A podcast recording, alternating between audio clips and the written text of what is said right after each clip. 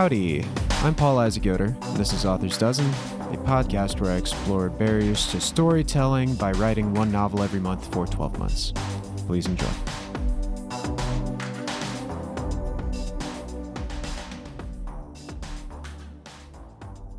A most mournful dirge for Rian Johnson.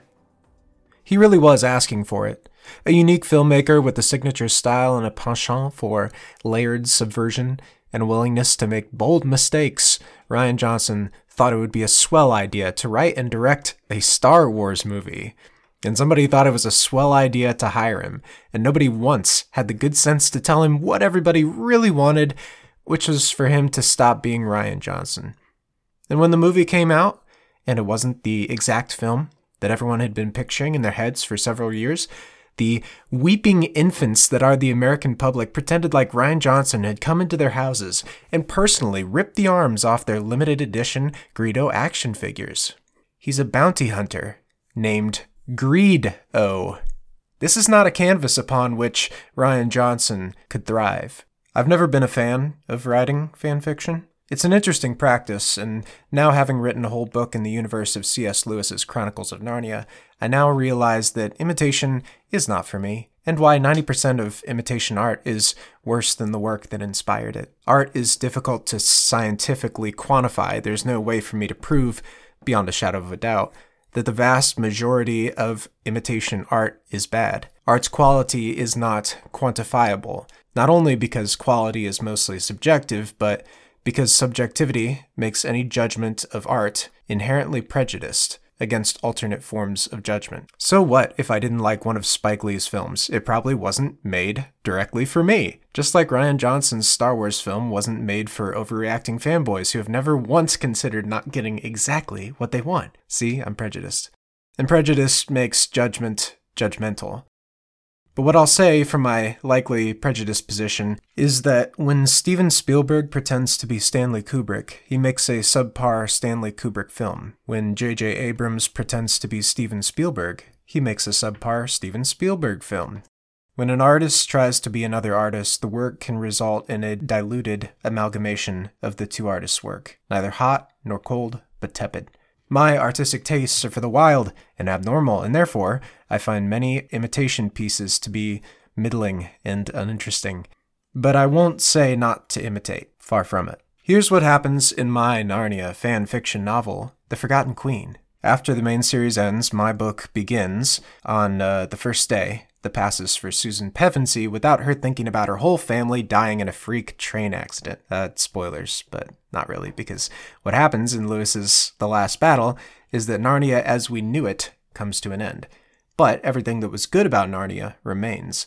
And the seven human beings from our world, which isn't really our world because Sherlock Holmes is a real person in Lewis's version of Earth, I guess. Well, anyway, they all get to this goodified Narnia, which is connected to all the other good places of all of Aslan's other infinite worlds, and they go further up and further in to what's basically heaven. Only Susan isn't there. She's not dead yet, you see, and Lewis is going to write a book about that, but he decided to spend his time doing other things and not waste his whole talent on trying to wrap up plot holes. Anyway, Susan feels pretty guilty when she's not mourning over her family, and that means she's basically sad all the time in one way or another. And so she starts the book off crying in a boarding house. Her landlady is one of those really nice and wise people Lewis always includes in his books. And Susan's next door neighbor is Carol, one of the comically horrible and self deluded people Lewis always puts in his book. After Carol complains, Susan, the gentle, decides to switch rooms, which means that a package of magical items meant for Susan is intercepted by Carol. Hijinks ensue when a group of Narnians who have wandered into London mistake Carol for Susan and begin to serve her as their queen. Susan doesn't want to be queen, but her nice landlady encourages her to at least find the Narnians a new home, which will, in turn, prove to the Narnians that Susan is their real queen, thus tying the A and B plots together. She tries and fails. She's especially tried when she's offered a world exactly tailored to her greatest desires but which would cut her off from Aslan and the Narnians. This tempting world is a heaven of sorts, but not one that can last the eons of the human soul. But it's in the failures that Aslan works. Adventure concludes with Aslan taking those who fled from Narnia and charging them with the protection of a new home, which is in no way easier than Narnia was, but the trials it took to get there give them a better appreciation for its goodness, and they won't flee anymore. Susan's arc is that she was so invested in earthly goods that she was no earthly good. Earthly delights are, in the novel, likened to a heavy chain of gold, and only by abandoning this burden are we able to gain real goodness. Delight in delights, but do not serve them. Serve rather Aslan, and you will get Aslan and all the delights thrown in. Your archetypical portal fantasies end with the characters returning to normalcy, having changed, and the Forgotten Queen follows suit. Did you notice anything about my narration? I notice it's changed. Writing The Forgotten Queen has changed me and changed my writing. I immersed myself in the Chronicles of Narnia, reading the books for in universe tie ins and for ideas of what made Lewis's writing so interesting. His prose is conversational. It's also tangential and tries to relate directly to the reader's prior knowledge. Just like I did when I referred to Lewis's fantasy as archetypical, or for one of those characters, I said one of those people. So, would I refer you to imitate someone else's work? Well, yes and no. Yes, because you love the work of one master, you should feel free to incorporate one of their stylistic and narrative tricks into your toolbox. You can never have too many tools. You never know what kind of challenge you and your interesting new art will create. But also, no, no, don't try to be someone else.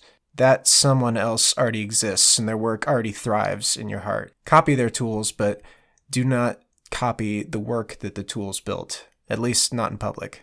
How would I have written The Forgotten Queen if I knew then what I know now? Neil Gaiman in The Problem of Susan does some work that is, on the whole, interesting, if not my exact prejudicial cup of tea. It's attempting exactly what I attempted to examine Narnia after Narnia, and to answer the big question left to us by the last novel. It was partially in reaction against the frankly short sighted and contrarian worldview on display in Gaiman's work that I began my own novel. But I might have learned another lesson from the story, namely, that Gaiman in no way attempted to mimic Lewis's prose style and worldview, but made the story his own and unique and true to Gaimanness. Unfortunately, he did not engage with the material and did not match the style in a way that was satisfying to me. So he was screwed either way, Rian Johnson. But it's in the failures that I learn the price for my mistakes. The price here is a month of work, and the lesson is one I hope will never need repeating. No, don't imitate with the art of publishing your imitation. Yes, imitate to learn and change. Speaking of which, I am attempting to reverse course and match the tone and the style that I was going for in Ironclad Nocturne. And it's tough because I wrote that book before writing other books that I learned from. And suddenly I'm noticing things in my work that I would rather be different. And I don't want to get caught up in stylistic changes in the revision right now. That's for later. For right now, um, I just want to do broad strokes, add a little bit of plot, and then continue on. Of course, my writing will have changed, but it will be the same story. So if you finished Ironclad Nocturne, you know that um, a, a crew has been compromised and my main character has to form a new crew to go down into the earth like a western, but a, a downstern. Anyway, the downstern is centered around tracking uh, this enemy crew through a very strange and sometimes hostile environment, which allows the characters to grow and change and display their own personality uh, in a really fun and interesting way. The world of Ironclad Nocturne and the continuation slash sequel thing that I'm doing, it is a big planet that's just a machine, and so therefore there are layers to this machine. There are little hubs of cities um, that you can get to, but in between between, there's a lot of weirdness and danger. And it's not just mechanical either. There's some sort of really weird and wild spiritual force that's keeping this planet going. Imagine a machine that's been around for millennia and no one really knows how it started or how it works. They just know that it does. In fact, it works really well for some people and really poorly for others. Those on the more punishing end of the machine want to kind of upend the structure. They say that they want to destroy it. They say they want to tear apart the class systems that exist, but they actually, like all of us, would be tempted by the power that the class system represents and be tempted by the power of getting to take over that state machinery. Part of the plot difference I'm doing now is that one of the characters I'm going to replace with a character that I'm going to be imitating from another piece of fiction, and that's 310 to Yuma, baby! So, 310 to Yuma is this movie where uh, Christian Bale has to escort uh, Russell Crowe to prison across a hostile landscape, and they run into all kinds of troubles uh, that are both related to Russell Crowe's gang and also from just hazards of the Old West, like them Pinkertons what stole my gold. So, what I'm going to do is have the the end of the first book is sort of a jailbreak sequence. And what if they jailbroke a former member of this opposing gang, and they are bribing slash threatening this person into helping them uh, chase after the, the bad guys or whatever. That opens up a lot of cool possibilities because suddenly you are near something that is dangerous and something that will fight back and verbally attack the thing that you're trying to do. Yet that constant threat is necessary to dealing with the bigger threat. Now, the really dumb thing I could do is take what I've learned from imitation and just totally ignore it. So I could just straight up copy what uh, that movie did and what some other books did and just slap it into my book without any changes. But there's a huge danger in that, which is that people have also seen those movies and they also know the tropes. And so when they see, you know, this this uh, villain who's traveling with the good guys. Maybe they think like, oh, they'll they'll come around and they'll like come around to these people's way of thinking and they'll turn into a good guy. So you got to do it the same but different. You have to enjoy the tool that you took out of someone else's toolbox, but not adhere to the exact rule that the tool was used for. Otherwise, number one, people are going to see from a mile off what's going to happen with this character. Like, oh boy, here comes the good guy turn, and I have no suspense. And number two, the people done are already seen this before. They are bored. They will not use your art as a touchstone for culture because it just is something that is so familiar, and they could use a million other examples to uh, get across whatever idea or reference that they're trying to get across. All right. Next week is Christmas. Christmas 2020. It's going to be interesting. And so maybe I'll give a short little podcast next week. Probably not. But uh, yeah, just stay tuned. And uh, once again, thank you all for listening. I really appreciate you. I love you. If you're just if you're if you're just listening, that's awesome. If you also leave comments and engage with us online um, at Authors Dozen on all platforms, I would just I would just burst out of my whole head my brain would explode with happiness for you. It's not that people who like, comment, subscribe are better than mere listeners, but I mean, they kind of are. So uh, give that a give that a look and a go. Uh, seriously, I appreciate everyone who hangs out with me uh, every week.